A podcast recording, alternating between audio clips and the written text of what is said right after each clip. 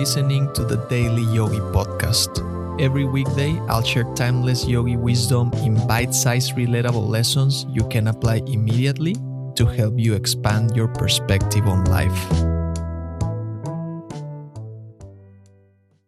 On one of the many visits to therapists during the intermittent periods of my life when I was heartbroken, a psychologist told me if you chase approval, you'll never get it. The only place that will ever satisfy you for approval is your inner light. Now, more than ever, and with the rise of social media platforms, we find ourselves constantly seeking approval from others.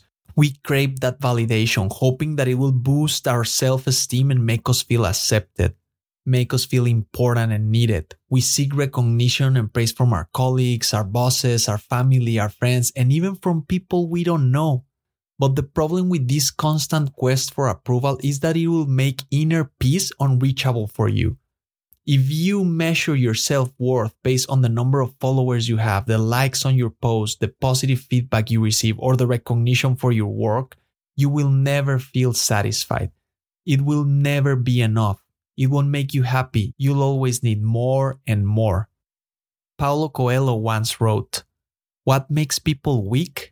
Their need for validation and recognition, their need to feel important.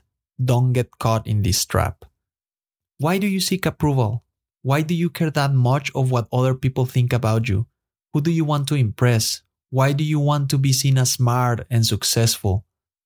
Your worth is not determined by the opinions of other people. Your worth is not determined by your achievements or possessions. Your worth is determined by the very fact that you are here. Your life is as precious as anyone else's. Believe it. You are as important as anybody else in the world. You are needed in the great scheme of things, playing your part in the wonderful game of life. Embrace your individuality. You are unique. Stop trying to impress other people. Stop trying to get their approval. The only validation you need is inside of you. Accept yourself exactly as you are, exactly where you are. Thank you for listening.